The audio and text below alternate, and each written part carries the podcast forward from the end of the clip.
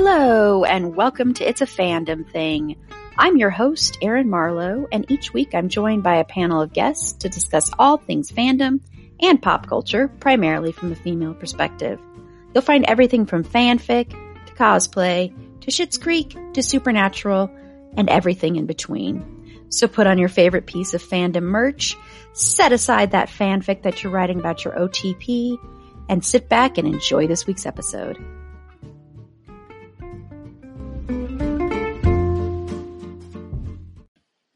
Hello, just a quick trigger warning for this episode. We do talk a lot about police violence um, and police murders of innocent black men and women.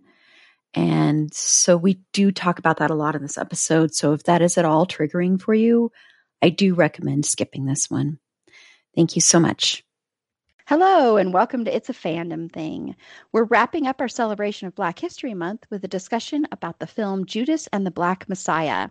And Carla is back with me to discuss this film. So, this should be a really, I am guessing, probably a really intense discussion. And before I have Carla tell me one thing that she's into right now in pop culture, just a quick announcement that, of course, we are taking listener support for as little as 99 cents a month to $9.99 a month. Feel free to click on the link in our show notes or head on over to our anchor page and click listener support there. And then also, of course, we have our Redbubble store. So if you need a new sweatshirt, if you need a new mask, anything like that, head on over there and get some merch. And that link is also in our show notes. And remember, 50% of what we see from both of those goes to one Black Lives Matter organization a month. So you're not only helping us, but you're helping other people as well. Okay, so Carla, what is the one thing you're into right now in pop culture? It's so hard to narrow it down to one thing because on the one hand, you have stuff like I've been very into like my 80s music and particularly Berlin. I've been listening to it is called Count 3 and Pray. Like my favorite 80s thing pro- probably right now. Um, I'm also obsessed with blue eggs, but that's a different story for another day. Carla and I are starting a band, okay, and we are going to be making such an amazing impact on the world. it's going to be amazing. It's going to be fusion. It's going to cover all of the genres because you might say that it's because we're indecisive. I say because we're eclectic. exactly. Yes. And our first hit single is you stay living single. Okay, women.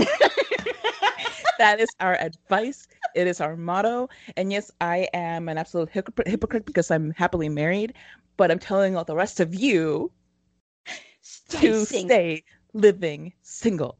Yeah, stay living single. Sorry, I messed it up there. But man, we are we are taking the world by storm. Just if you haven't listened to it, go to our Twitter page.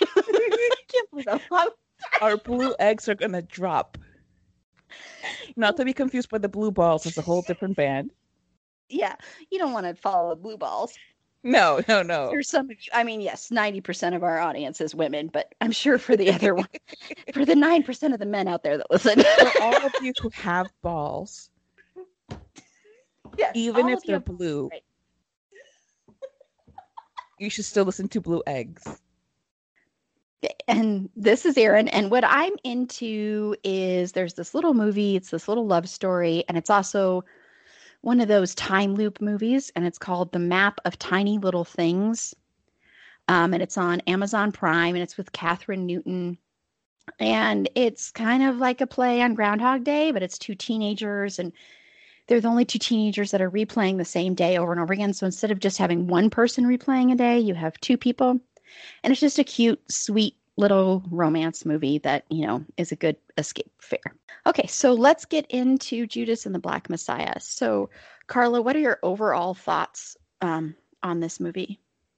Uh, complete and utter devastation at how very relevant it is to this day, at how all of these things that Fred Hampton was fighting for and that his contemporaries were fighting for um, have not been achieved.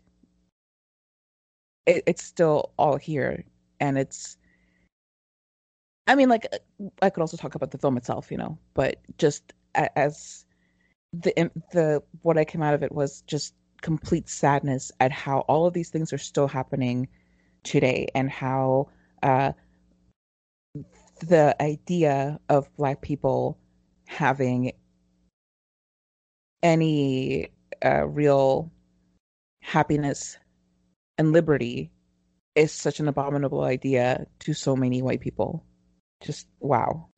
Yeah, it um that's the saddest and hardest part of this is that it basically could be made today and be taking place in 2021 and you wouldn't have to change anything except for the outfits and the cars um, and maybe a little bit of the music too but everything else would stay the same and that's what is so heartbreaking about this movie and that's what i think a lot of people don't put blinders on and don't want to see that this is the world that we live in you hear a lot of people will say you know, when things happen like with Trump and everything, saying this isn't what America is.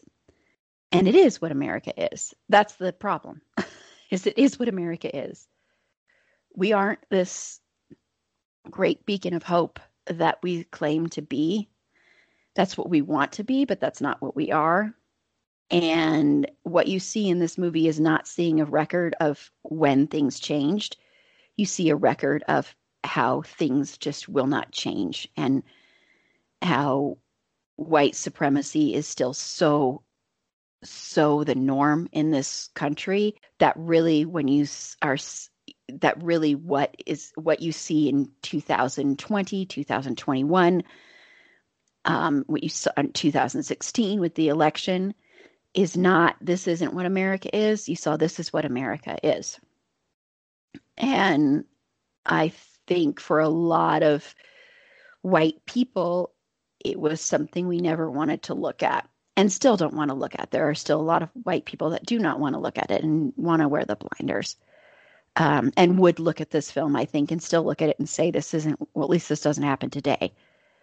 Which, if you say that, you are just willfully, willfully ignorant. I mean, besides willfully ignorant, that's just disgusting if you really think this stuff doesn't happen today. Um, but yeah, it was it's a very very hard movie to watch, um, but it's an important movie. Um, I think it's really important because there's so much um, critique in in um, white society of the Black Panthers, and there's so much of saying um, calling them a terrorist organization or um, saying they were doing the right wrong thing or you know i mean this isn't what this isn't what martin luther king would want although people really don't really read what martin luther king said um, and it goes it's the same thing when you're talking about malcolm x. Um, and so that's another reason i think this film is important is because i think it's important to realize that the black Panther, panthers were not they, they are not sorry they are not a militant group. I mean as far as like they are not a terrorist group. They are not um, something that we should be fearing um yeah so yeah i, th- I think we need more movies showing that. Um and of course we need more uh, depth to movies that also show the like malcolm x and we need more movies that also show more depth and all around to Martin Luther King and not just saying, you know, the just quoting little bits of I have a dream speech and thinking that he was just like, you know, totally against what anything Malcolm X would say or anything the Black Panther Panthers would st- stand for. Anyway, okay, so let's get into um, the characters. That we'll start with the two main characters, and um, let's start with Bill O'Neill. And because even though Fred Hampton is a big character in here, the really the story is primarily actually told from Bill O'Neill's perspective. Um, what did you think about that decision? What did you think about um, his character overall? You know, I I wasn't sure how I felt about that because I thought going into this that it was going to be um, more about Fred Hampton than it was going to be about Bill O'Neill. Um, in the sense that the performance was fantastic. Like it's nice to see Lakeith Stanfield basically in anything. He's just so great um, and he only gets better with every role. But it did feel weird to me to to have this. Although you know, like if, you're going to call it Judas and the Black Messiah, that's absolutely the dynamic that you're that you're going for. But I do feel like there was so much more focus on Bill O'Neill than on Fred Hampton, and that kind of weirded me out a little bit. Um, in part because you know, for all intents and purposes, he is on the villain side. He's not the primary villain, but he went a great length to facilitate the murder of Fred Hampton. So that that was just very, I don't know. I, I feel so weird about it. that's the only way that I can really put it. Yeah, and I know that's that's been a big critique against the movie is having it center him so much. And it, it is interesting because and I even thought even though the trailers showed him being prominent in it, I still thought it was going to be primarily Fred Hampton's story. But then when I started seeing like in award placement, which doesn't always mean anything, but still, when I started seeing Daniel Kaluuya's f- performance being nominated in, perf- in supporting, I was like, isn't this the main character? Um, and so it was, you know, it's a very mixed bag, I think, from approaching that because I really want to know more about Fred Hampton and not as much about Bill O'Neill. Um, I think it's it's interesting, and I think Lakeith Stanfield does an amazing job. He's an incredible actor, just an absolutely outstanding actor. So it's nothing against his performance because he is just brilliant. But I wanted more Fred Hampton. I wanted to see more of him. I wanted um, more of, and not just his speeches, because his speeches are incredible, but I wanted to also see more of those intimate moments he has. I think the love story in here is so beautiful, and I wanted even more of that.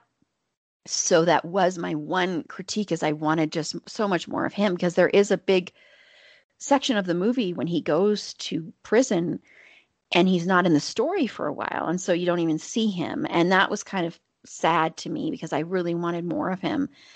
Um, yeah.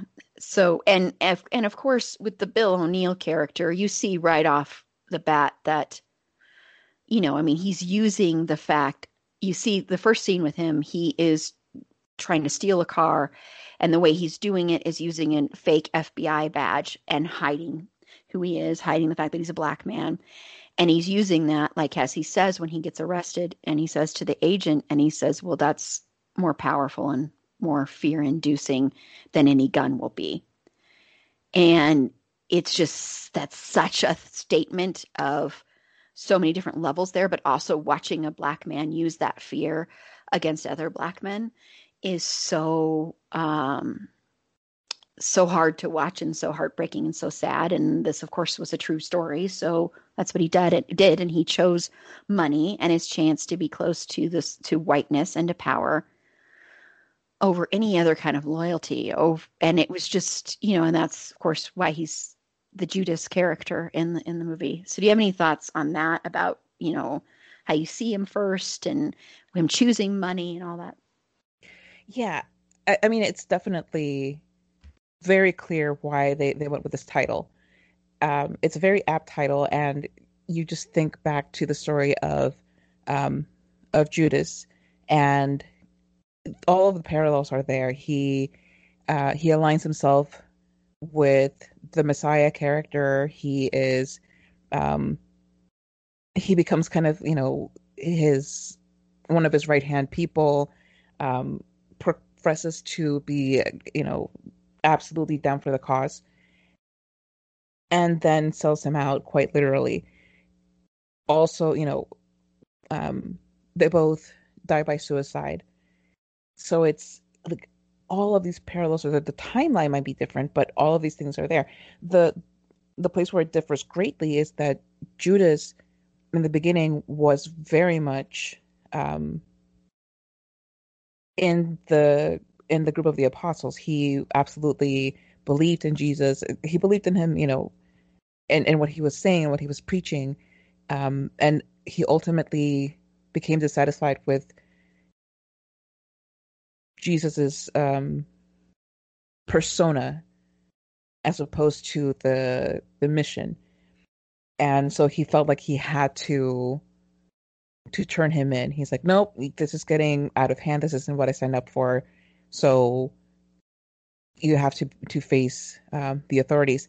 Whereas Bill O'Neill, he was recruited into the Black Panthers, not by the Black Panthers, but by the FBI, who wanted a way to bring down Fred Hampton. I mean, they had already brought down um, Dr. King and Malcolm X.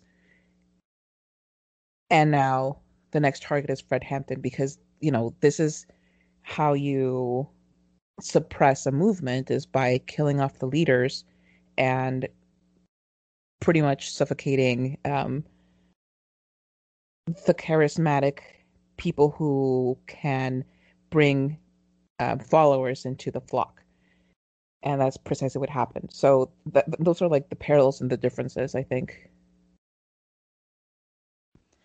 Yeah, yeah, because you do see um, him slowly, this will bring me up to our, my next question about it. Because um, you do see uh, Bill O'Neill slowly kind of, he'll have these moments where you can see he's really uh, conflicted a little bit. Um, he likes Fred Hampton, I think, a little bit. But underlying it all, it's also that fear. I mean, there's the whole scene where he's in the restaurant and he's eating the steak and he's just like loving the steak he's eating and and and just loving the fact that he's just, you know, he's snapping his fingers and getting whatever he wants and um so it's like he's just like no no but I, I want this comfort i want to be able to maybe i can if i do this maybe i won't have to suffer as a black man Right. I think there was that in there. Yeah. Yeah, it's that. Um, first of all, the the wanting proximity to to whiteness and what that brings, and then also his um, his life is basically hanging in the balance too because he gets pinched very young with this car theft and the FBI is offering him this deal because he's a soft target. I mean, he's he's a kid, he's he's swayable, he um they're telling him, okay, you can either you might end up going to jail for what did they say, like seventeen years, something like that? No, no, no, for I can't I can't remember now. Um Yeah. Think it was neither. it was something like that though. Yeah. It was quite some it was extraordinary amount of time. Mm-hmm. Right. Um versus you can walk out of here a free man, which is exactly what they say right before the titles comes on, onto the screen and the trade-off that he has to make is you know another man's life for for years which he that's not how, how he chooses to see it but that's how if that's what it is even if fred hampton hadn't been murdered even if he had just ended up in jail for a very very long time that's still an exchange of another human for your own freedom and it, it's one of those things where I feel like it's very easy for us to judge that as as a horrible thing to do, a horrible trait to make. But who's to say what we would do if we weren't under the same circumstances? Um, because going into this, he doesn't think people are going to die. Like as far as he knows, he's just giving them information, and then he's going to get out. He doesn't know what they know, which is that he is their um, they don't really care about him. They don't care if he lives or dies. They don't care what happens to his future. They want what they want. He is nothing to them, but Fred Hampton is. They're looking at the target, not at this, you know, this black kid. Like, who cares about him? So it's, yeah, it's just a very gross situation all around. But again, I don't know what any of us would do if we were in the same position. I, I think we all want to believe that we would do the right thing and be like, nope, I'll do my time or whatever. How how true is that in, in, in fact? Like and then once that happens, like how far are you willing to go when you feel like they have you in their in their grip? Like you feel like you can't get out of it, you know. Who who really knows? Yeah, yeah, it's yeah, it's a, it's an interesting, it, you know, and it's an interesting story, and I think with, with, Keith Stanfield, what he does so well in this performance is there's so many moments where he doesn't say anything and he's just an observer and he's just watching. And you just look at his eyes, once again, the eyes, and you look in his eyes and you see him taking it in and you see sometimes you see admiration, sometimes you see fear because he always has that fear of getting caught by the Black Panthers and being found out. So he's always got that fear too, and he's always got that in his eyes. And then as it goes on, and you know, you kind of get the feeling, and I don't know if this was true to life or not, but you get the feeling that he really did like Fred Hampton. And so you see him struggling with that. And the scene towards the end when um, the FBI agent guy, I can't, remember his name now. I can't remember his name now. Uh, Roy Mitchell. Yes, thank you.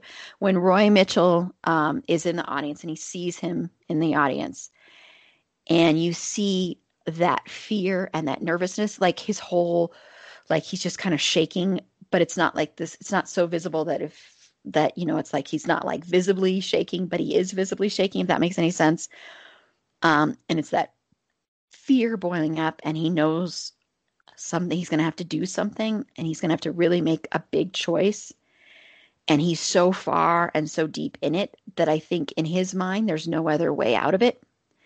And he doesn't want to go to jail and he doesn't want to be in prison for the rest of his life. And he knows that that's probably what will happen if he doesn't do this. So it's this weird, like, I don't know that that fear and his performance in that moment is probably my favorite part of his performance because you see so many layers there. And even when he starts repeating back words and he's saying words and he's repeating what what um, Fred Hampton is saying, and you see him start to say some kind of power in those words, and he's saying it more powerfully, and he's looking, and he's looking right at uh, Roy Mitchell while he's saying those words. And it's this interesting moment because it's almost like he's challenging Roy Mitchell, and yet he's also afraid and he doesn't know what he's going to have to do next. So it's just, I mean, hats off to Lakeith Stanfield to do all of that with, yes, he's, he's repeating words back, but with very little words. I mean, it's pretty incredible performance, really. Yeah. Do you think he had any regrets, Carla? I I think his regrets had more to do with how things played out for him in the end for his guilt. He regrets feeling guilty.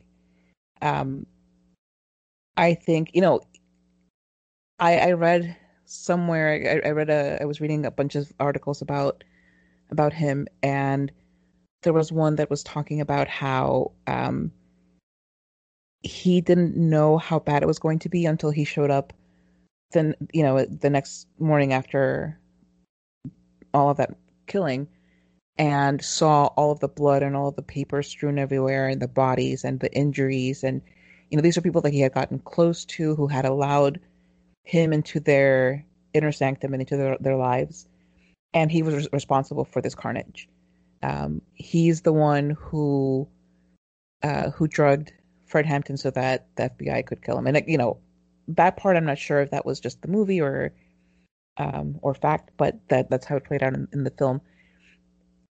So I, I I think that possibly he compartmentalized that for a while. That maybe he thought, okay, well, this is what's happening. Like this is his his actor life. You know, this is um, he's playing a role for the FBI and this is the consequence of that role.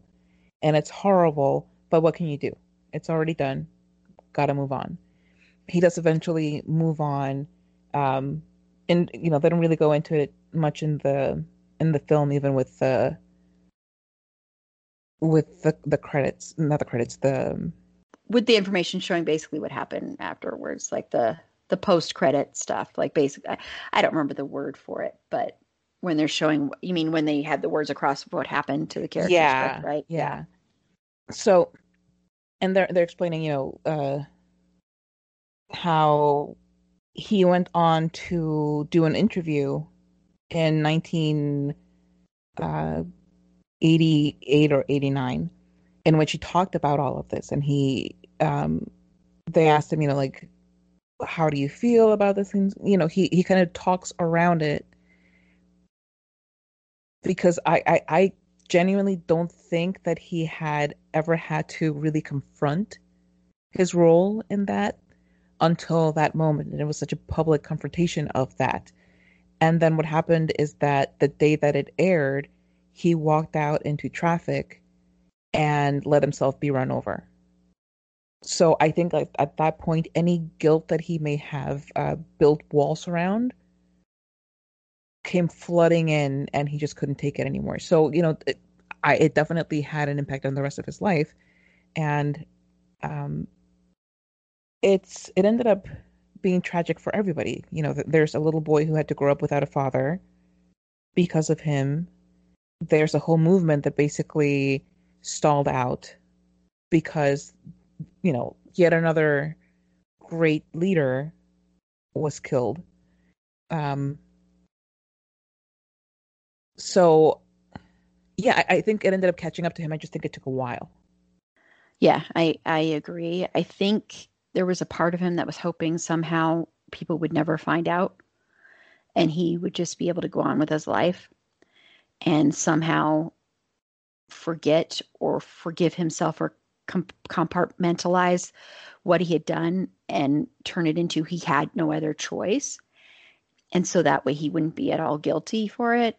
And so the fact that then he got confronted on television about it was too hard to deal with and too hard to bear and who and who knows how he felt about it before that too i mean i'm sure there was still that guilt but i think that when it's in your face and you can't hide because there's a camera there. You can't hide because there are people in out in the world. You have no idea how many millions of people are going to watch this interview and see you and see who you are and see your greatest shame unmasked for the whole world to judge. And that probably was just too much. And he just couldn't take it anymore and killed himself because he couldn't live. I think the other part of it is, and I don't know, of course, if this is true or not, but I think the other part of it is knowing that then he would have to deal with the aftermath of everybody seeing this. So he didn't want to have to see that part of it. Right. So people that didn't know about this would know about it. And so he'd have right. to deal with that. Yeah. Okay, so his involvement in the in the raid was actually revealed in the early 70s and he was uh, relocated to California under the FBI's Witness Protection Program. Mm-hmm. And so he he lived there for a while. He returned to Chicago in the middle of the 80s. So in all of this time, you know, he's been under the protection of the FBI because of his the, these are his silver coins. and we're talking about Judas, um, where he he he made um, over two hundred thousand dollars from the FBI. It, you know, in in mm-hmm. um, in terms of, of money today, if you're looking at it from money today, um, which is a significant sum. He was then protected by the FBI, and he managed to live fairly quietly and without having to be brought to account for his involvement in this until this interview. Yeah. Yeah. And Let's uh, well, let's go to Fred Hampton now. I want to talk about Fred Hampton, um, and I want to talk. First of all, I want to just ask again. We've already sort of mentioned this, but do you think the story should have been focused on him? Do you think it should have been more centered on his life? Do you think it would have been a better film? Or I don't know that it would have been a better film. I think it's very um, evocative this way, but I do think that we're sorely lacking in education on Fred Hampton and his impact. Uh, when we talk about uh, civil rights movement and the um, who participated in in that who in the black community, you know, we, we talk about Rosa Parks, we talk about um, Dr. King, we talk about Malcolm X. You don't really know about Fred Hampton unless your life is affected by uh, all of the things that he was fighting. Um, and I know that I didn't learn about Fred Hampton until just a few years ago, because you know, I really feel that the less effectively a black person's legacy can be either defanged or demonized, the less you hear about them. So this is why we hear so much about Dr. King because they've, you know, defanged his his legacy. Mm-hmm. They they've you know, they put him on a cloud and said, "Oh, look, th- this is the, the the good black person that you should aspire to be. He's peaceful and he just wants people to, you know, he has a dream. It's wonderful. It's all cotton candy and and pithy sayings." Um, or you have Malcolm X, who is demonized. He's the the black person you don't want to be. He's aggressive mm-hmm. and he he's um, dangerous and he's a scary guy.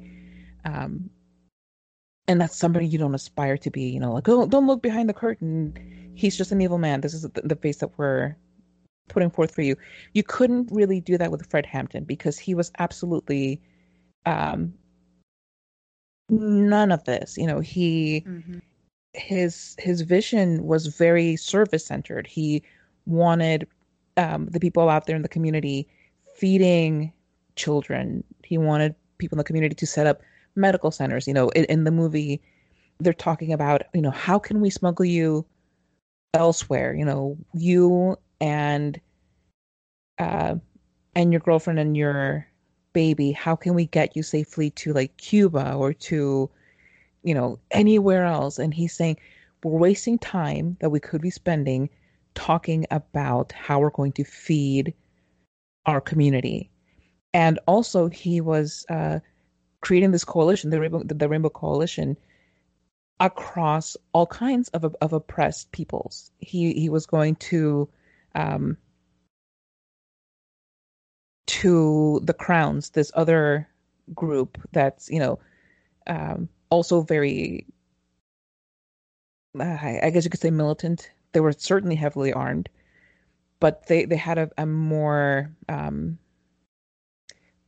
they had a large presence in the area, not nationwide like the Black Panther Party. Mm. So he wanted to join forces so that they could reach more people and basically un- unite the oppressed people in in Chicago and then spread out and you know take the world by storm.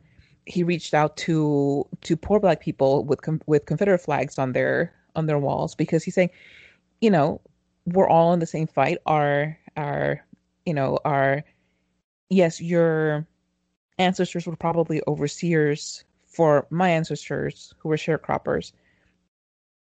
But the result is this we are not being being treated right by the world at large.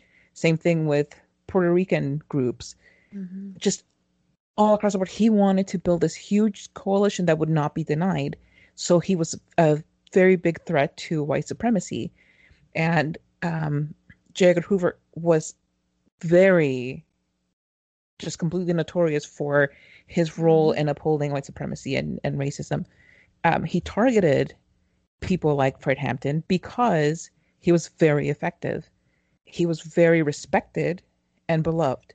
And he couldn't have that because that's how you really get a movement going. It, it's, yes, it is the people in general, but you can't have that without a leader. Mm-hmm. And that's who Fred Hampton was.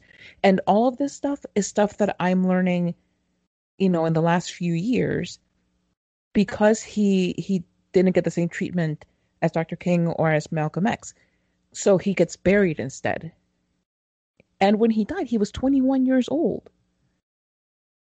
So he didn't get to live a more storied life and to have a greater impact because he was taken out very young. Mm-hmm. And to think 21 and look at what he accomplished in that short amount of time. Yeah. Yeah. And i i knew the name but i knew practically nothing. And you know with the rainbow Co- coalition i knew very little about that. And and when people talk about the black panthers um, when white people talk about the black panthers a lot of it is how they want to kill all white people and they hate all white people and want to destroy every white person. And that's not the case, of course, but that's what sells and that's how you delegitimize a movement is by saying that. I mean, they it's the same thing with Black Lives Matter. I mean, it's the same thing. They they do the same thing with that. Same thing with Antifa. It's the same kind of thing. If you know, you got to delegitimize it and say they're dangerous, especially to white people, especially to white people in the suburbs, especially to that that group. It's like, oh, they're coming with you know they're coming to get you it's that whole thing um, and so that's what you learn as a white person you don't learn the other sides you don't learn the depth of this person of this human being and how incredibly was and especially to do that it's like you said 21 i mean that is so so young. And to have that much of an impact and who knows the greatness he would have accomplished if he wasn't brutally murdered. Who knows the greatness he would have accomplished if his life wasn't so brutally taken I mean, I just I can't imagine. I mean, and it's so sad that everything that he was trying to fight for is what is trying to be fought for today. I mean, it's like no movement there. Yeah. Um, yeah. Yeah, because you know, I, I think about now and I think about Ferguson and Michael Brown and how it's absolutely devastating that even besides Michael Michael Brown, we have had so many similar um, murders and so many uh, attempted cover-ups and all of this. Even with the prevalence of of cameras and phones and audio and all of the stuff that's you know how can you deny something that is being recorded and shown to you but there are always excuses and there are always you know ways around it um, and the other similarity is that these murders are still going on these uh, cover up murders because look at the fact that so many of the Ferguson activists have just disappeared or mysteriously mm-hmm. died in the few years since since Michael Brown's death and the Ferguson protests. How can you say that this is a thing of the past when this is still happening? it's just we're working the same issues over and over again and, and making so little progress and little traction because there just isn't um, because people are so eager to believe these characterizations of black people seeking actual liberty that they don't you know you're looking at a at uh, somebody being killed as they're just trying to walk home and the first question is what what do they do you know mm-hmm. like how you know tell me how it's their fault so i can fit that into my mind the way that i want to. Yeah and, and you'll see it when videos are even posted of a, a racist going on a rant. Um, and you'll always see comments well we don't see what happened right before this so we don't know. And the thing is is you don't need to know because you know you you know what you're seeing. You don't need to know the few seconds before that because what you're seeing is white supremacy. You're seeing racism. You're seeing innocent people being murdered and not being punished for it and being murdered for simply existing. And I mean that's the truth for simply existing. Yeah. People are being murdered. I mean, you look at Elijah McClain here in in Colorado, the big one here.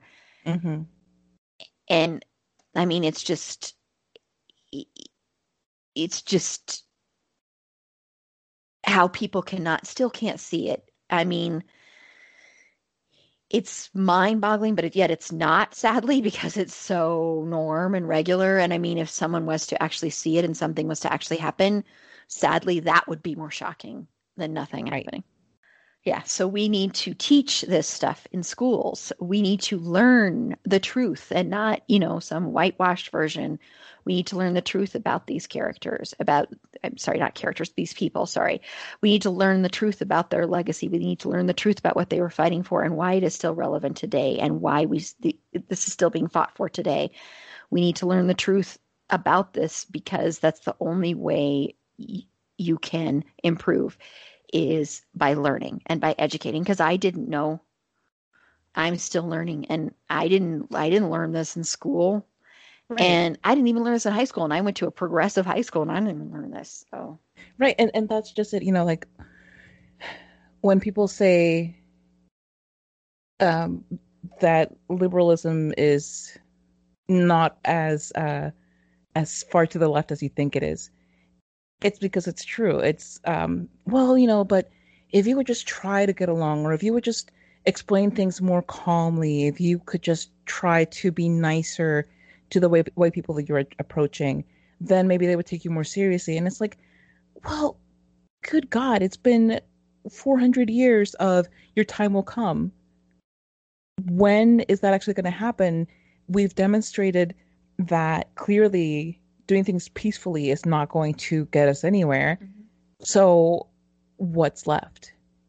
You know, um, and, and that's that's the truth. And then on the other side of that is the people who are victimized brutally by white supremacy are then turned around and made into these examples of what not to be. Trayvon Martin, who was this this kid, he's killed, and what does the media do? They they find like the most you know scary black man pictures of him that they can, and those are the ones that they run. Anytime that you have a, a black person killed by police or by some random white person who is afraid for their lives, the first thing that they that they do is look for pictures of them posted on social media where they look threatening, or they look mm-hmm. scary, or they tout their you know like a, an arrest for drug possession or just whatever awful thing they think that they can find, and those are the pictures that are run about them. And then when you're when you're talking about the murderer, they're posting pictures of their family. Mm-hmm. And that's how even in this century we're still being lied to just like how we were told that fred hampton brought this on, himself because he was leading a terrorist group we're now being told that um, that all of these people deserve to be killed because they were threatening in some way or because they had a history of bad behavior so you know good riddance it's it's still here. Mm-hmm. You know, like with, with Jake White in the in the film, his mother is begging um, Fred Hampton to remind the community that he was a good kid. He was, you know, a good person. That he wasn't this cop murderer that they're that they're trying to paint him to be. Um, he was defending himself because somebody that he thought he could trust called the police on him he had made no threat to this person, but this person saw him with with a gun, which you know, frankly, they carried guns, big mm-hmm. guns. So it wasn't anything weird. It's just like, oh no, like you know, let me sick the entire Chicago Police Department on you. Um, so he's running for his life. He can't. Um, he, he's surrounded by by police. He happens to have a gun. He's defending himself, and now he's the bad guy. So it's the same story over and over again. Yeah, and the other thing you'll see with like, um, with for instance, with uh, school shooters or any mass shooters when they're white, you always hear he was such a nice boy, such a nice boy. Did this? He was just misunderstood, or he was bullied until he did it. Like that whole myth about Columbine, which isn't true.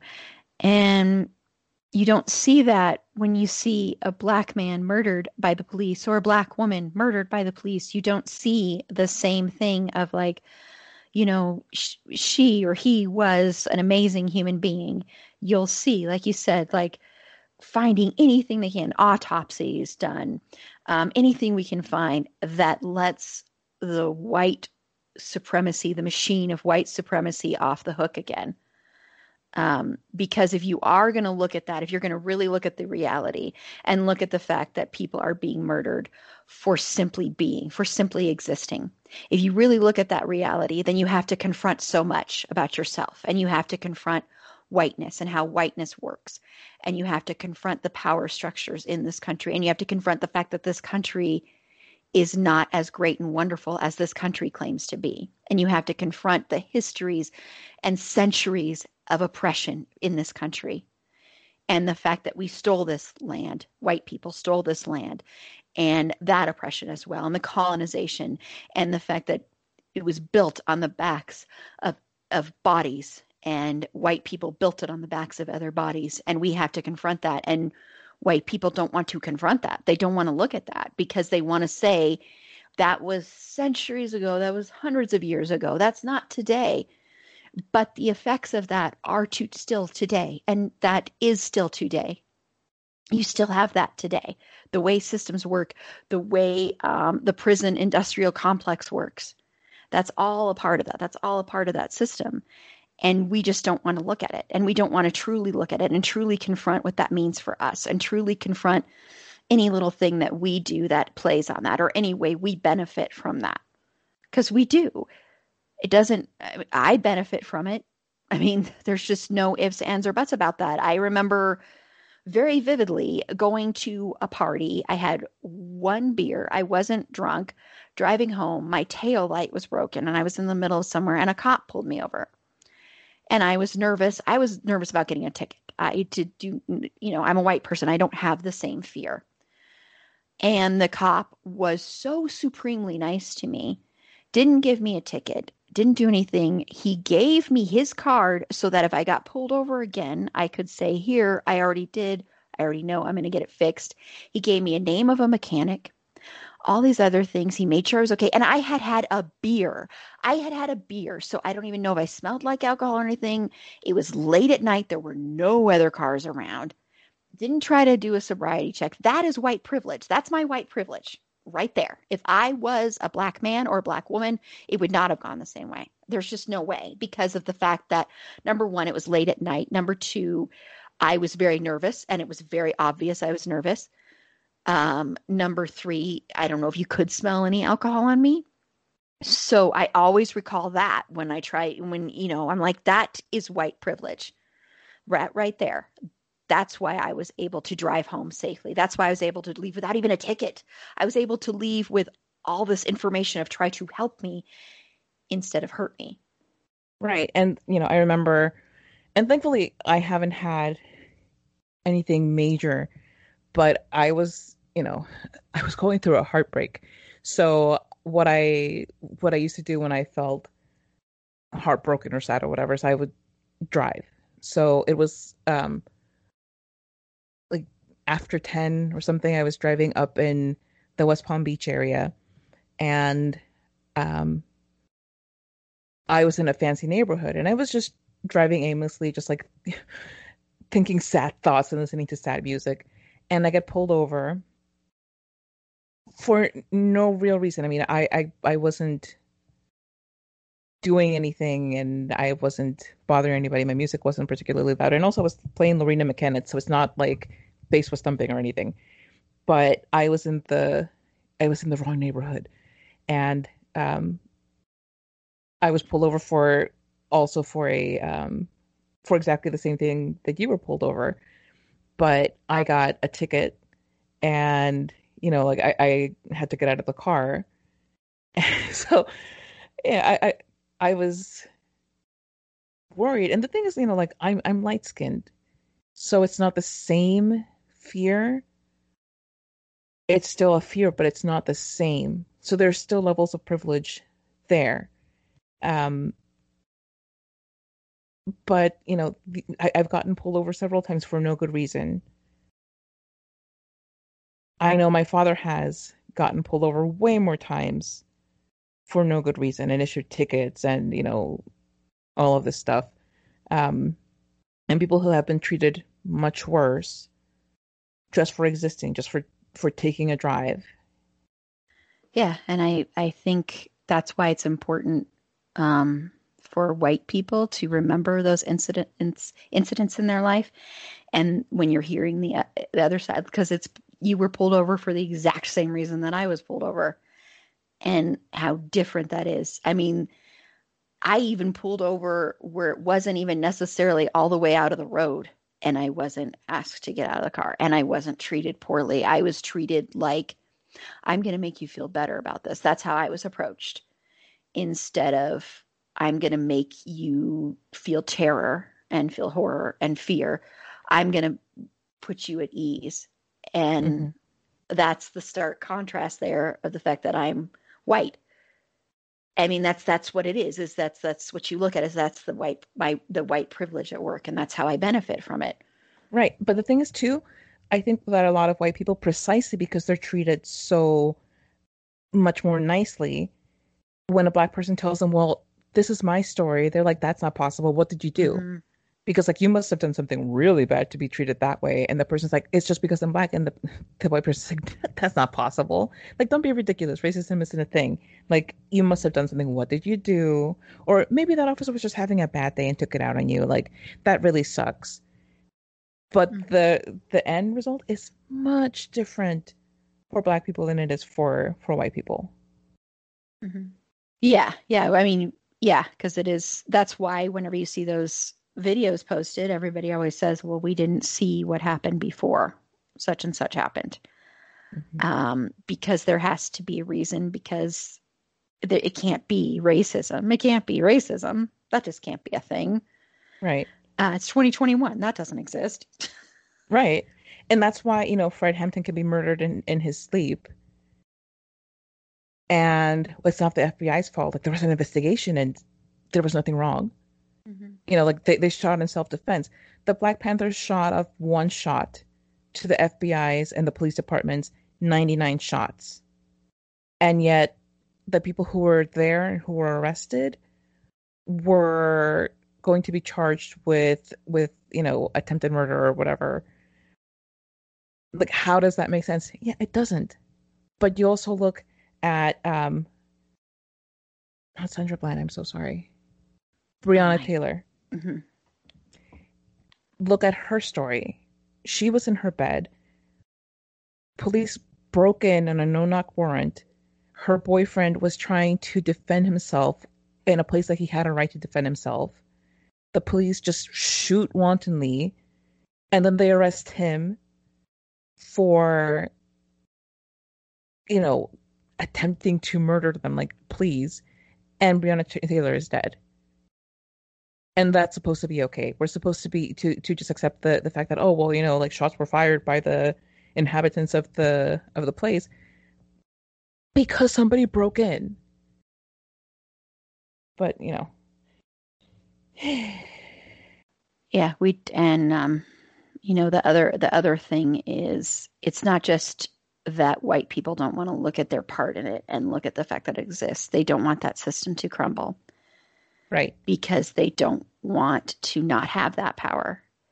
And that all plays into the same thing where they know that there is racism deep down. You know that because the worry and the fear always is of being the other, is how it's kind of viewed, I think, in white people. Right. Yeah. And that's exactly how these, how the FBI was looking at it. They, they mm-hmm. kept saying, you know, when, and there was a point at which you think that maybe Roy Mitchell might not be so bad because he kind of looks like he doesn't you know he he, he even tells um, Bill O'Neill that you know like I believe in all of these inequality basically is what he's what he's saying. But then when his superiors are basically saying no we have to get the upper hand on these black people because they're about to get equality which equality to a white supremacist or or or an upholder of white supremacy means they're getting close to having rights and freedoms. You know, to, to them, it's it's awful to think that Black people might have agency in in their lives. Like, oh my God, we can't have that. That is too close to them overtaking us.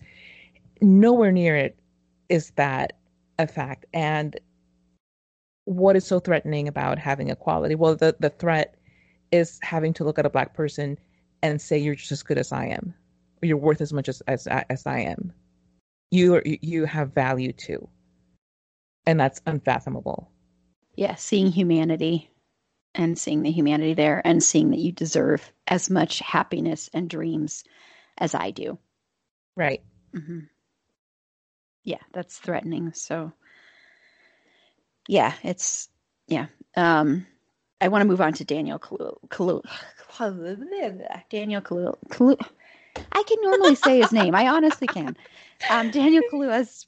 I know that's not how you say it. I'm sorry, Daniel Kaluuya. Ah, my gosh, this so embarrassing. I'm sorry. Have sorry. you been drinking Kahlua and you're just like, whoa? Daniel Kaluuya. okay. I want to move on to his performance. I'm just going to say Daniel's performance because I'm sorry, I'm butchering your last name. I really am terribly sorry.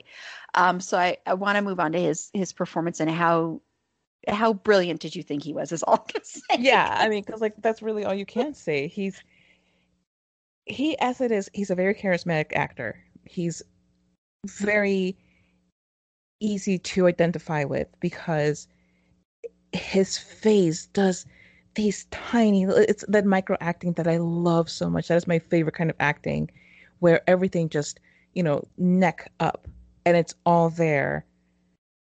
And it's mind blowing how somebody can be that talented and yet he is. So, yeah, he absolutely was Fred Hampton. He um he was all of these contradictory things where um he's confident enough to walk into these places where he j- might just get killed. He walks into the the stronghold of the crowns, Mhm. just with his head held high, um, demanding a an audience with the the with Steele, the the man who is the head of the crowns. He walks into this place with this massive Confederate flag, and tells the preacher there, "Hey, we're our goals are aligned. Let's just make this work."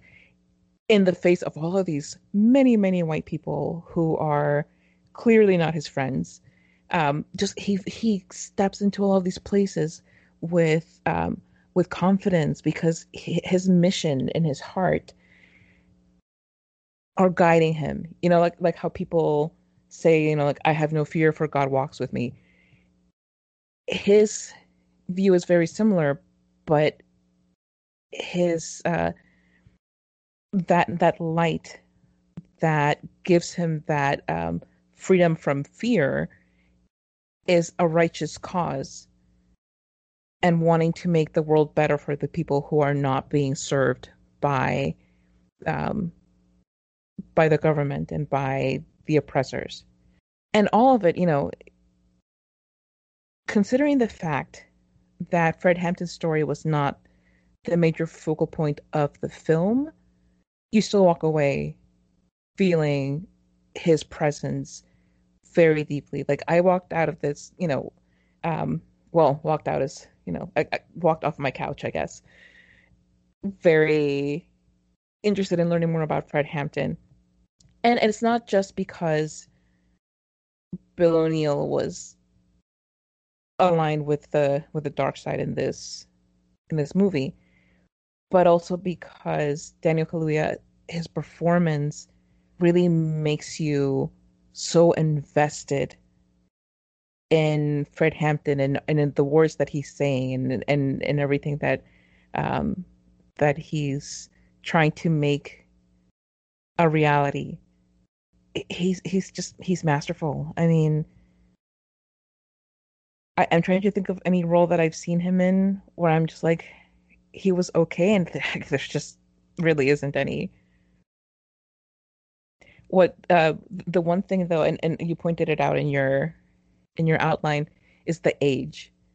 Because daniel kaluuya is 31 at the time that this movie is released and fred hampton was 21 um and similarly lakeith stanfield is significantly older than bill o'neill was when all of this was taking place. And i sincerely don't understand that i don't understand the decision to use older actors to play these young men. Um, certainly, they're extremely talented. They're fabulous actors, but I just wonder, you know, like why not cast somebody closer to their ages? And it's not even like the typical Hollywood thing where, like, you know, th- this girl, oh, she's 16, but she's played by a 30 year old. It's not even that, you know. Um,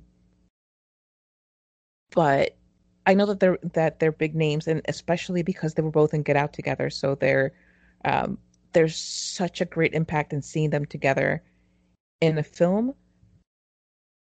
But I don't know that um, that you wouldn't have gotten the same effect with somebody younger. Yeah, and that's been that's been like a big criticism of the film is the fact that um, it it is older actors. Um, but yeah, but uh, Daniel Kaluuya's his performance. Oh my god, this guy! I just there is nothing this actor can't do. I I, I just hands down. I don't think there is a certain part out there that he couldn't play. I don't. I mean, any century, any year, any anything, any genre, he can play that. And just really as a quick aside, speaking of Get Out, I don't know if you saw that he's probably going to be in Jordan Peele's next project. I don't know if you saw that. I did. I did, yeah. and I'm very excited about it. Yeah, very, very exciting. Um, but there's, you know, the very first time you see Fred Hampton and when he's sitting in the chair and his body is positioned a certain way, and you instantly know the character, but there's also so many different levels that you are going to get to know. And, you know, he's this amazing orator, and he's like, I mean, oh my gosh, the speeches are just mind blowingly amazing. And the words and which of course you know i mean he's saying the words and they aren't his words but still the way he says them and the way he commands that room and the space and yet he has such an amazing and beautiful heart as well. And there's so much love behind everything he's doing. There's just love. That's the big thing i got and took away from him was he just loves loves. And his love for women and not just the love story but his love for women for black women was incredible. The fact that he wanted women to be as much in power as he was that was fantastic to see. Like he absolutely uh, he had um, Judy there, mm-hmm. and she was he respected her the way he respected any of his comrades. There was no oh well you know she can't do that because she's a she's she's a woman and you know she's she's too delicate. None of that, and there was no second guessing her. It's just Comrade Judy is the point person for this, and that's all that there is to it. Mm-hmm. Yeah, and if there was any disrespect of a woman. It was like, ah, uh-uh, you do not disrespect a woman. And that was just incredible. I mean, and talk about ahead of your time uh, being like that. I mean, that's just amazing. So it's just like he's just such an incredible, was, he was such an incredible human being.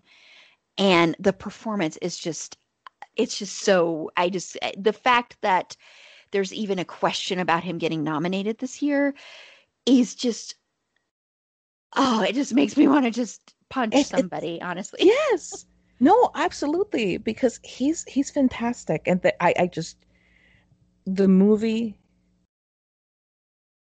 had, you know, it, it was it's trying to split itself between the story of the Judas and the Messiah figure. But even with that, like I said, you know, Daniel Kaluuya, his presence is throughout every single thing and I love LaKeith Stanfield, but it, there's yeah. no question to me. And there's no question to me that if we're, if we're going to talk about who is um,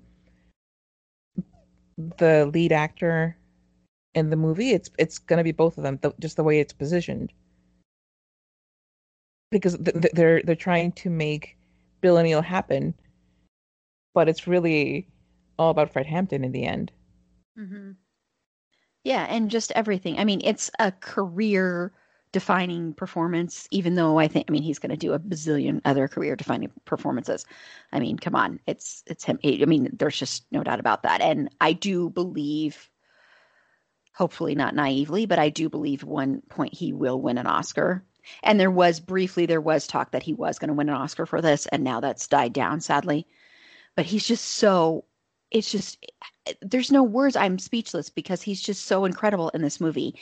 Everything he does, his voice, his mannerisms, and his eyes, his eyes, his eyes, his eyes. Yes, he's got yes. the best eyes. Doesn't he? Oh my god! You know, because oh we, we have talked. I feel like like in the last 2021 is the year of eyes on It's a Fandom Thing Pod. Like we've been talking True. about eyes up to our eyeballs in in 2021 in the podcast. Um, but yeah, he he he just for all that that we've talked about Denzel Washington and um, Viola Davis and Glynn Turman and Chadwick Boseman, Daniel Kaluuya still has an edge on them with the eyes.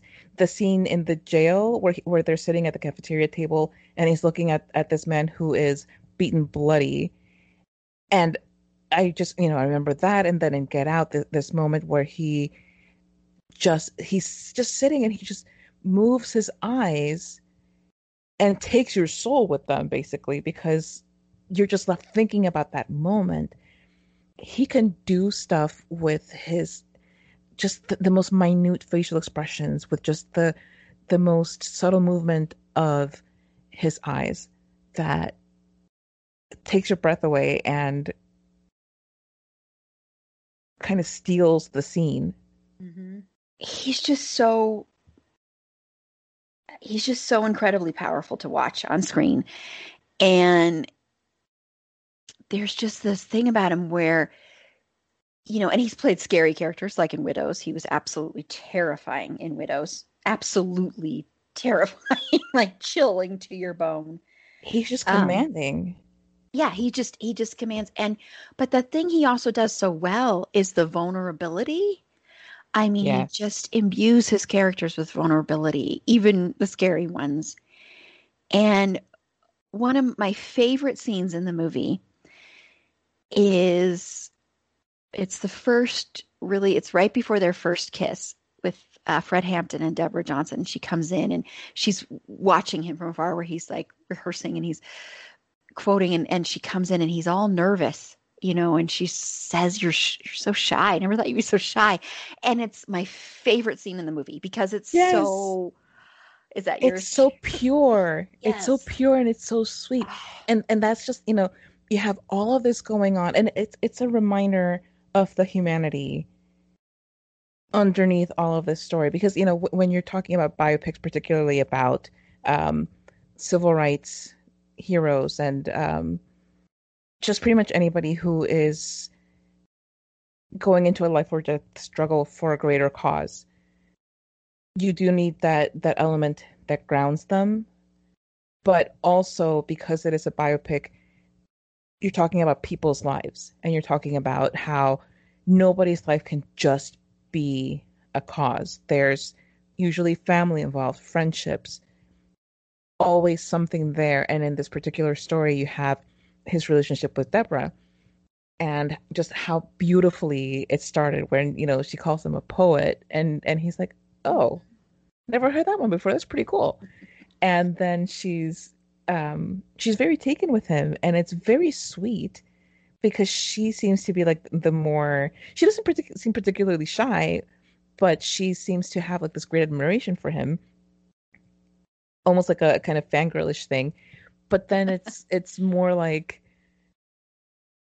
like oh my gosh, this cute girl noticed me. What am I gonna do? Like she's talking to me and she notices the stuff that I like. What? and it's mm-hmm. sweet it is so sweet in a movie with so much um so much suffering and so much trauma and you have these beautiful moments mm-hmm.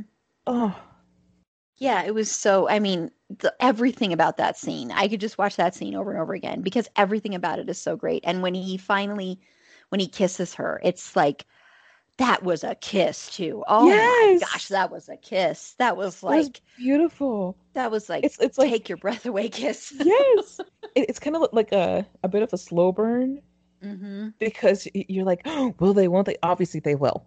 Like we know this, but it's still like so beautiful and sweet, and oh, I just can't get enough of that. Yeah, and even the way she tells him how she takes her coffee. I mean, even that yes. for some reason was so sweet and beautiful to me. And so it was like that. It was like it was almost like your your first love and your first crush. And it was just and for everything else that's going on. That's why it's so nice to have this love story in there, I think. Um, because you have to have that in here.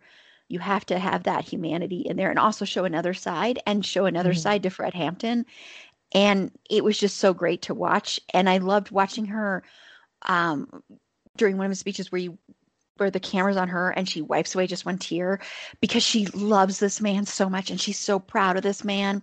Yes. And even though they do have that real discussion about how she's like, you know, I'm pregnant and I, I can't be worrying, I can't be doing this and and they have that real moment. So there is a lot of depth to that relationship and it's just I mean, and then just that kiss. I'm sorry, but that's one of the best kisses I've ever seen. it's so sweet and loving and also mm. very very hot i mean yes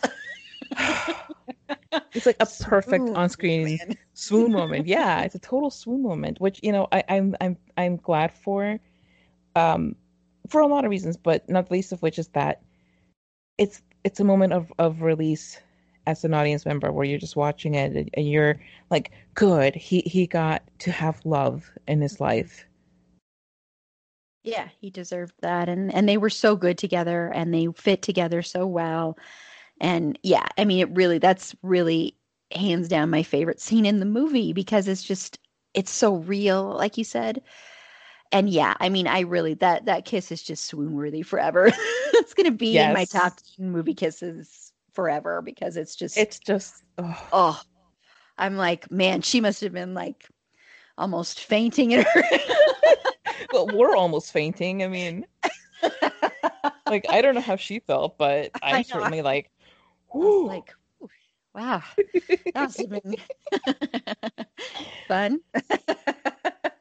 you could put it that way. Yeah, yeah, yeah. Um, and we've already really. Is there anything else you want to add on the love story? I'm sorry. Is there anything else you want to add with that at all? Just that you know. Again, knowing what little I do about, about Fred Hampton, I didn't know.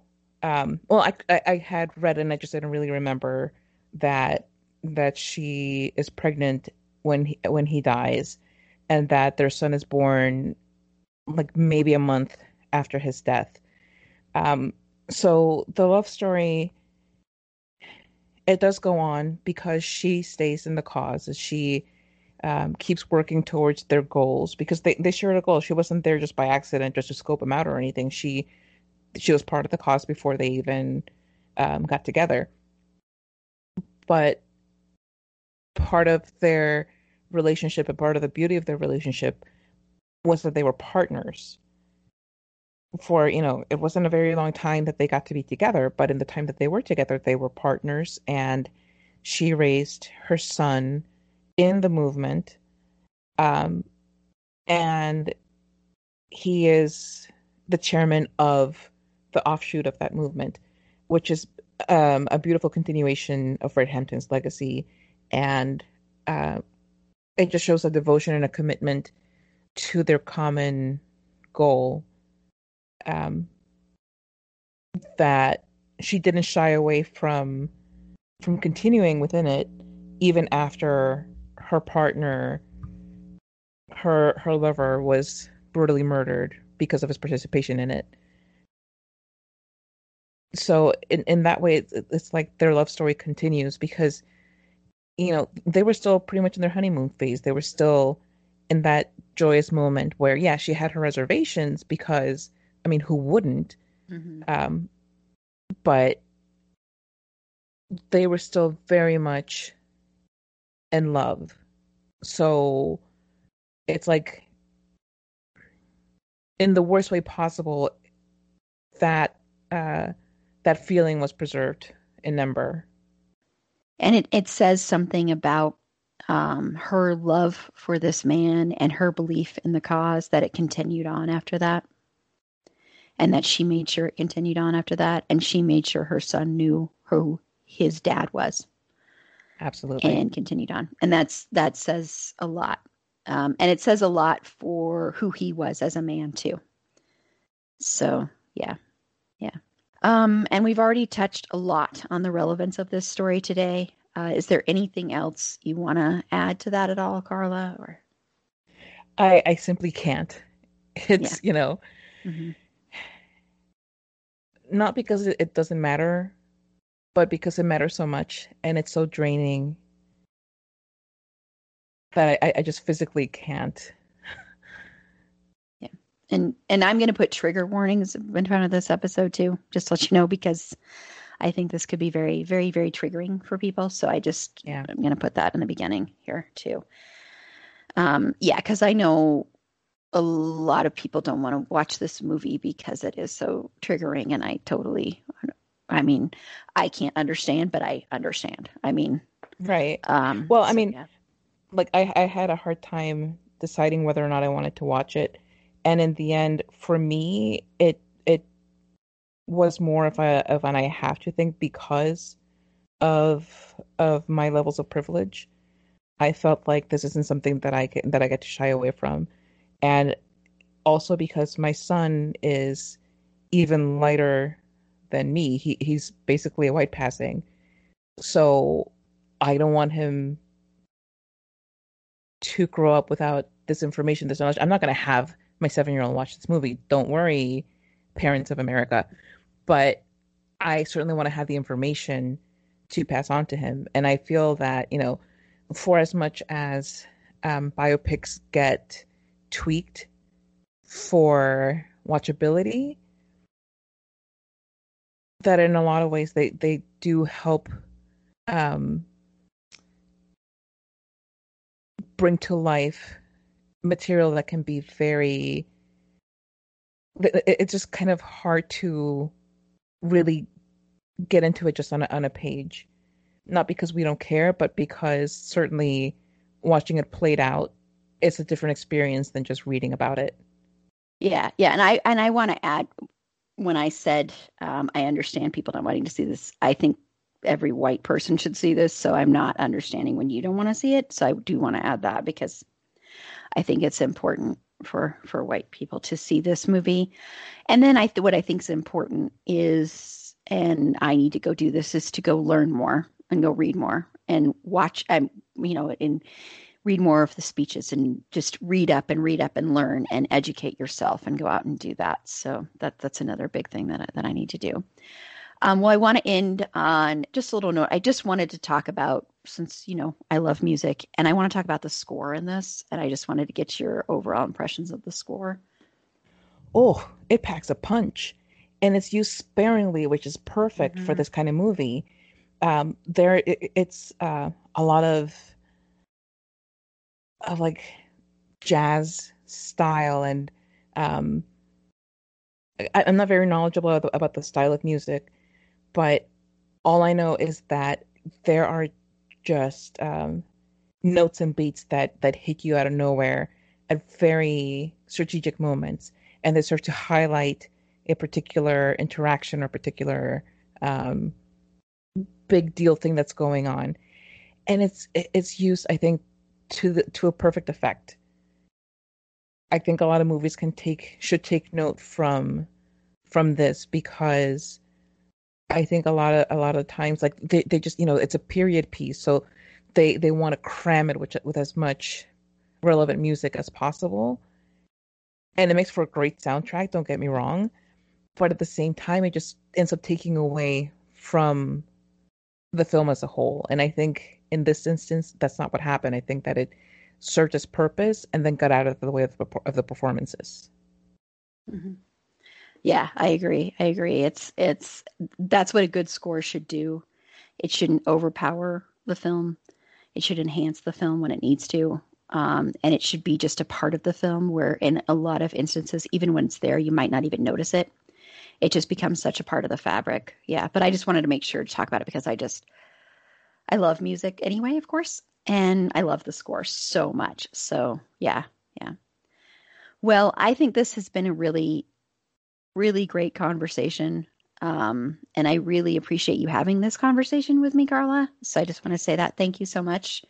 Well, I, I want to, I just want to say that that it's really great to be able to openly discuss a movie like this. And you know, I'm just a new and small part of the podcasting world and the podcasting community.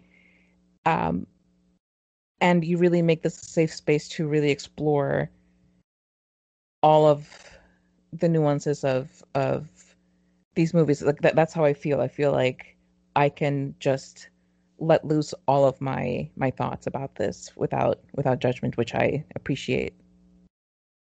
Well, thank you very much for saying that. That that means a lot to me. So I'm I'm glad that it feels that way. That's my goal with this. And I want to say, you know, yes, we are highlighting Black History Month, but my goal with this podcast is not to be like, okay, we're only going to highlight it during Black History Month. I just thought it was important because of it being Black History Month to make sure that we did highlight um, Black films, Black creators, and um, Black shows. But I want, but I want that to continue on because I think it's important that you know, and not just and and also eh, other people of color as well. And then also of course lgbtq plus and everything. I think it's very important to highlight that. Um, and yes not everything we have on here will be that. Some will be very white. I mean we're going to be talking about friends. Um, which i will be on that episode so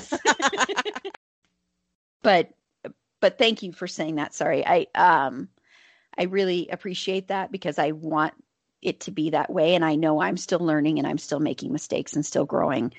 Um, but my goal with this podcast is to have a welcoming place for people to come and discuss art and why art is so important and why we love our art. And yes tv shows are art. And yes film is art and i want to be able to have a place where people can come and feel comfortable and feel welcome and feel comfortable enough to even tell me if they don't feel welcome or don't feel comfortable or feel like something isn't okay or call me out or anything or call other um, people on the panel out um, and know that I will support you unless it's like something where you are being you know prejudice in your own calling out um, that I will not tolerate. Right. um, but but other than you know i want it to be a place where we can all learn and grow.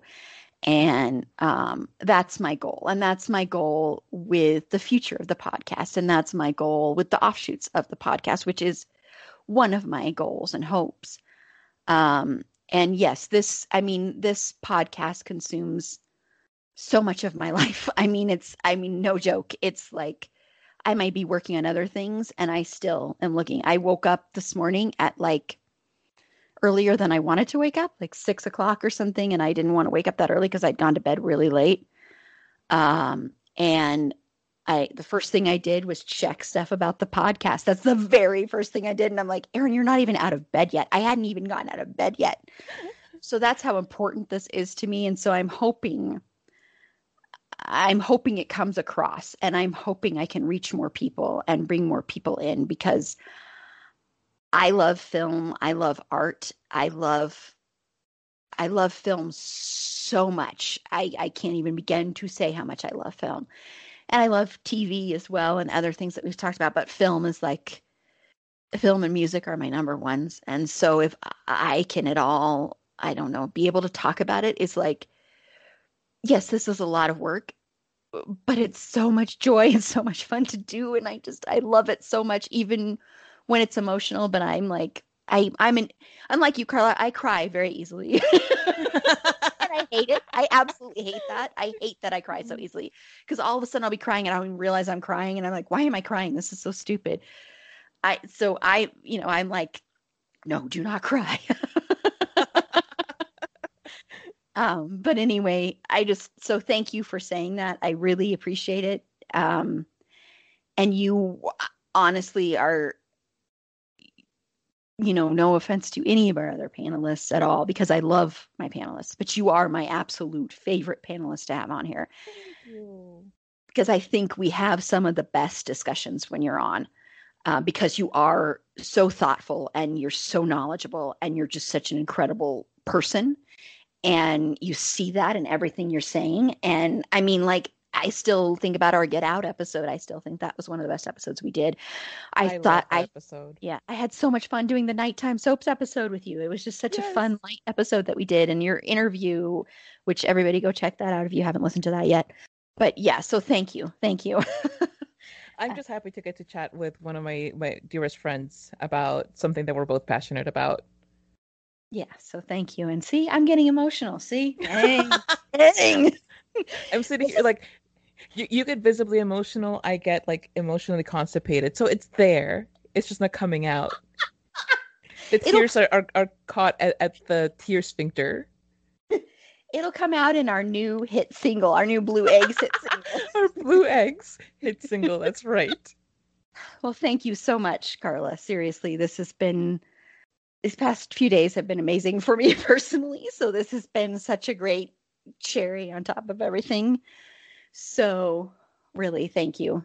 Thank you. It's always a pleasure. Thank you so much for for having me constantly. I love having you constantly. I always get sad when I look at the schedule and it's like episode episodes and no Carla. Right. I get I get sad. Yeah. So, yeah, and I think yeah, you're not going to be back until Donnie Darko, but not that long. Well, that's so. Mm-hmm. I will be back in a couple weeks. Yes, yes, and that is going to be. everybody's going to get so embarrassed for me because I love that on a on a level that is very, very, very. I don't know if it's disturbing or it's not at all. Just think George Clooney, but as a movie, he is the George Clooney of movies. You know, that, that, that's, that's how so that's what Donnie Darko is for you. Yeah, I mean, I honestly, seriously, when I got when I bought the movie, I seriously watched the whole thing or part of it every day for a month. I am not kidding. And sometimes I watch I, know, it multiple times. I, I, think it's funny that you say this so embarrassingly as if I didn't do the same thing with Eurovision. Oh yeah, that's... like a night at the Roxbury. Like if, if, we want to talk about people who need to be embarrassed of what they consume, mm, I think maybe. no, that's not. It.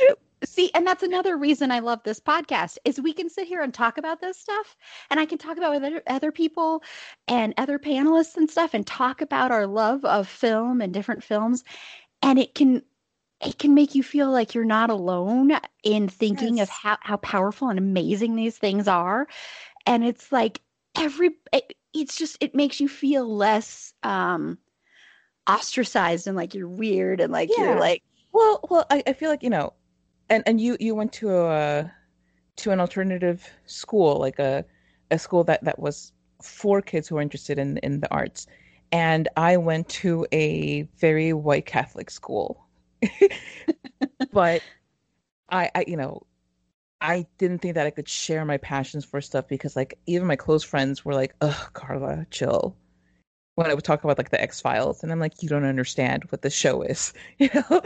And it's not until like this portion of my life when I've come across so many awesome fangirls who just geek out with about just minutia about shows that may or may not be particularly good past the second season in particular that we won't name like the mindy project but yeah it absolutely makes me feel less alone in in like my my fangirling hobby good yeah me too it's like it's incredible because i can sit here and have like, we have like these long conversations and you never for once feel judged. Like I don't feel judged yeah. by the fact that I just said I watched Donnie Darko more than 30 times in a month's time because I know it was more than 30 times. And I would watch just clips of it. I would mm-hmm. sometimes just watch the ending scene over and over again. I watched every single director's because I love commentaries. On I know some people don't like them. I love them. That's probably because I like the other ins and outs of filmmaking. But I love watching the direct. Eh, so there's like a director's commentary, and then there's actors commentary, and and I didn't really know who Jake Gyllenhaal was at that time. And I just happened, you know, it was, was one of the first movies I ever got from Netflix. And it's just like, oh see, oh my gosh, I'm going to be so embarrassing on this episode. No, because you know what? I'm sitting here thinking, I can't believe that you only watched it like a month in a row. Well, like what happened all those the, other months? just the initial. Well, see, when I rented it, I kept it for like a week or something. I kept it until I knew I was getting the movie. right away. And then I returned it. You know, when we do the Donnie Darko episode, I'll talk about why that movie means so much to me personally. because um, I see it in a totally different way than other people do, I think. Um, but yeah, it was just it was just this um, this moment where, you know, you'll have those movies where it's just like it just speaks to your soul and your heart and you know like that's what happened to me with um like silver linings playbook and um, A Star is Born and, you know, uh, um, Waves to a degree as well, although Waves is a very hard one to watch. like I couldn't watch that 30 days in a row. I think I would I'd be going to a deep, deep depression. um, but Luce was like that too. I've seen Luce quite a few times as well. And you know, there's and Promising Young Woman, I'm sure, is going to become oh, that yeah. for me. mm-hmm. I um, like but how you're you're naming all of these great like critically acclaimed films that have deep themes and motifs and wonderful cinematography. And i'm like yeah man that's me in eurovision. I think that's awesome. Like have you even lived until you've watched zoolander and dodgeball? Just nothing but zoolander and dodgeball for a whole month and a half. Like it, it, what kind of life are you leading? Well, hey, I love Office Space. Like I've seen Office Space. That's it. That's one of my favorite movies too. And so. see that that's a cult classic that's beloved by many like film kind of people. And I'm like, yeah. Um, have you tried Bubble Boy? Because I really like that one.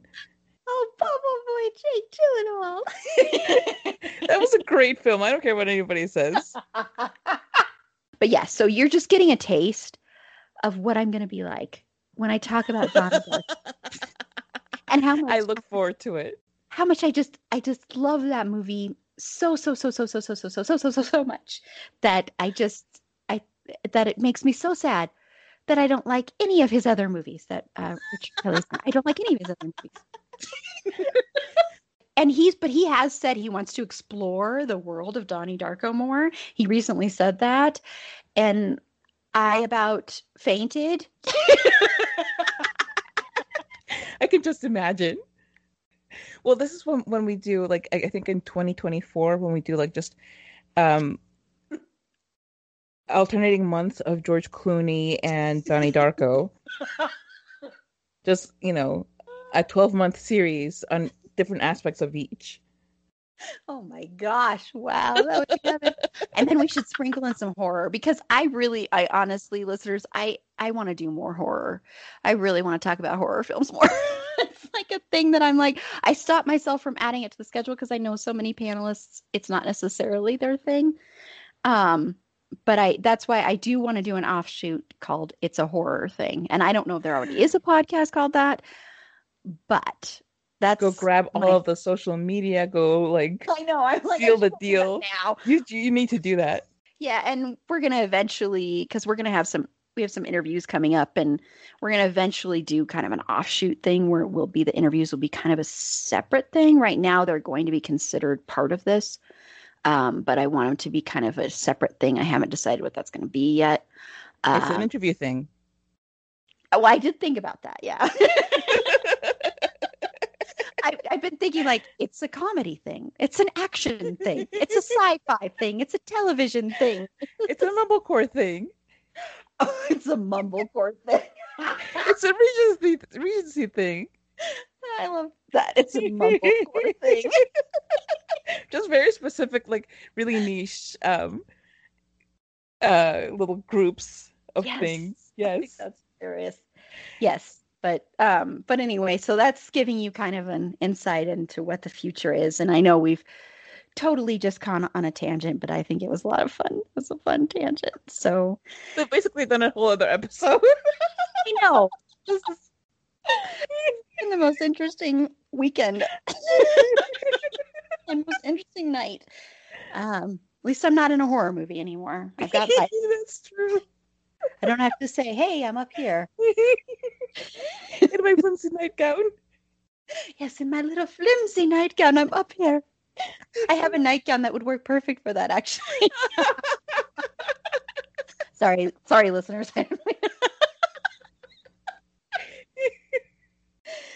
uh, anyway. okay, well, let's let's go ahead and close out. okay, well, Carla, do you want to say where the listeners can find your podcast? Absolutely. You can find me and the other frequent guest panelist, Meg, on our podcast, Bedwed or Behead, uh, which is about Meg and me drinking and betting, wedding, or beheading characters. Yeah, so it's pretty self-explanatory. I just I just noticed.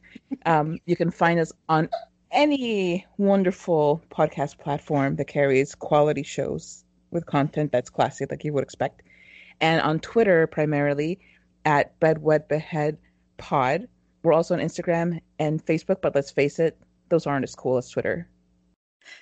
let's face that was good wordplay there. Um, and I agree. And also, Carla is an amazing photographer. Thank you. Yes, you can find yeah. my art at my website, carlatemis.com. That's C A R L A T E M I S. Yes. And as, as always, that link will be in our show notes, as it always is when she's on. And of course, I'll highlight again that I know because Apple Podcast doesn't like to show our cover art, they just like to show our logo. But I know, but on Spotify, you can see all our cover art on there and other places as well that Carla does with our beautiful logo by Brooke Belli. I know this isn't our new ending thing, but I'm still going to say it again anyway. and I, I do want to clarify, though, listeners, they don't actually bed, wed, or behead. There's not actually, that doesn't actually go on. It's fiction. No. It's a it, fantasy. It's fictional bedding, wedding, and beheading. We only wish we could. Well, not really. I'll just, you know, before the FBI tries to get me, I'll just shut up. Yeah. but there is the drinking is real. well, the drinking is very real. Yes, it's very real. I have it's very necessary. Before, it's, it's yes. and I hope to be on again. I'm going to be doing yes. one. Wait. Oh my gosh, the one I don't know if it's really actually going to happen. So you can you can tell me if it's not after I say this, but we're going to do one where we are going to play Bedwed or Behead with Freddy Krueger Jason Voorhees, and Michael Myers. I desperately want this to happen. I want this to happen for the fall for Halloween. And I don't care how we get it to happen. Meg is going to either watch something spooky or she can just wiki the hell out of these characters and not watch something spooky. But we're making this happen. Yes, because I need this in my life. I'm. I've, yes. I've already been trying to think logically, who would be the best person? I think I've decided. I think I've decided. Um, but it's a very tough decision. I actually had a dream once when I was a teenager. I had a dream that I was going on a date with Freddy Krueger. And As I, dreams, yes. yes, I know, dream very date, common right? Thing. Right. And I remember I was saying, I kept saying to my mom, I'm like, but he kills people, mom. And she's like, oh, it's not that big a deal.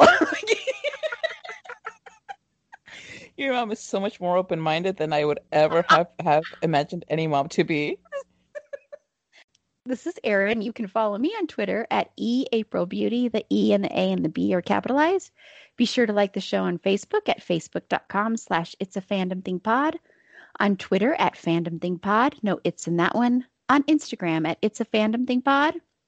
If you have any feedback, show notes, if you'd like to be added to the list to find out when Blue Eggs is touring, um, be sure to email us at it's a fandom thing pod at gmail.com.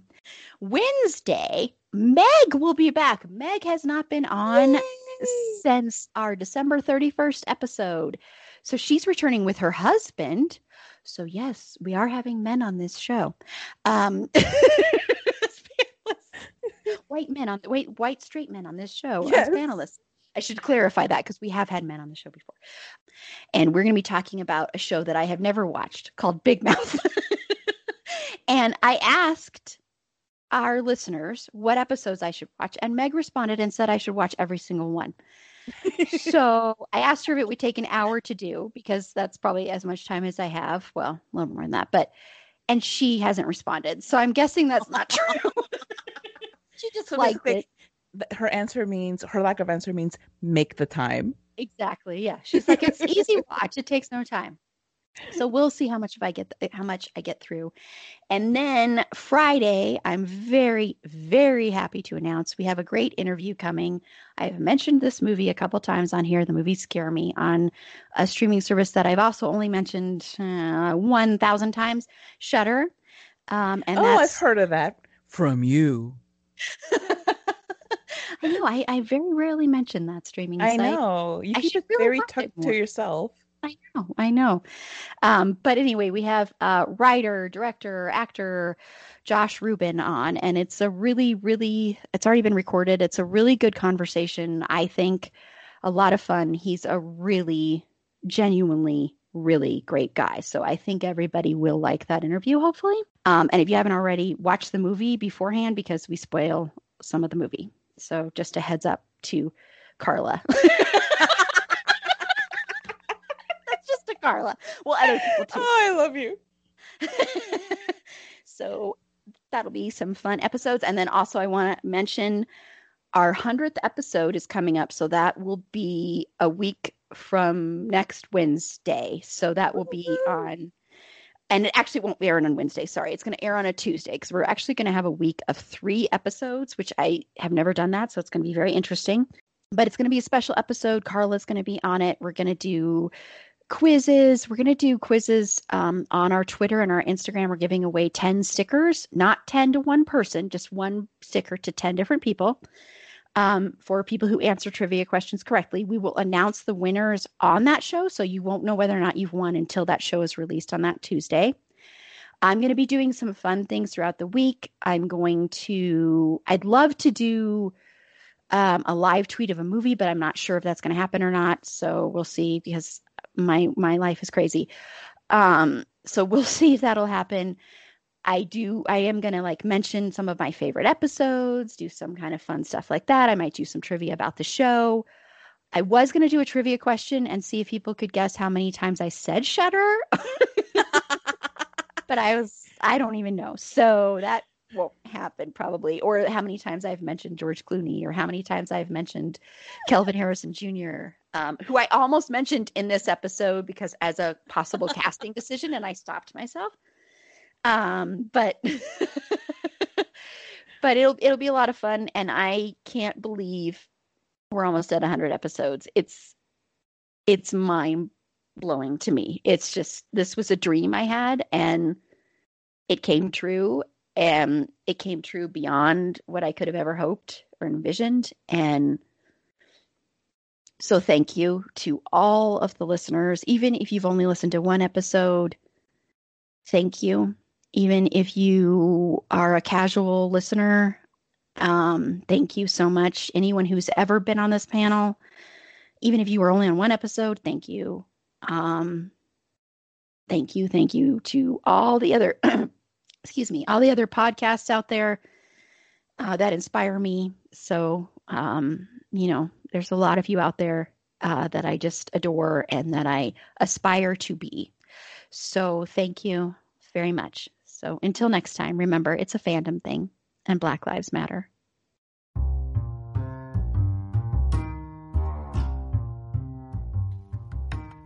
Thank you again for listening to It's a Fandom Thing. Be sure to rate and review us on Apple Podcasts and follow us on all your favorite podcast platforms.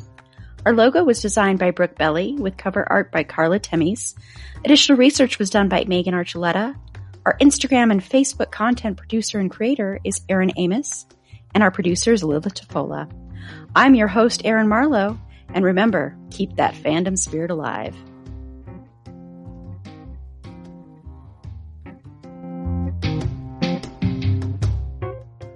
we are we are going to be professional singers everybody out there. This is your first opportunity to hear yes. what, what is our band name? Okay so what did you have for breakfast? I had um what did i had eggs. Eggs um and i'm wearing okay yeah. so this is blue sleeve so we're the blue eggs and it's classic because i didn't say balls we're not the blue balls, okay, people? No, we're the blue eggs. Don't confuse us with that other edgy. group. and edgy. Okay, and our first single is called Stay Living Single. That's our advice, ladies. Just kind of goes, You say living single.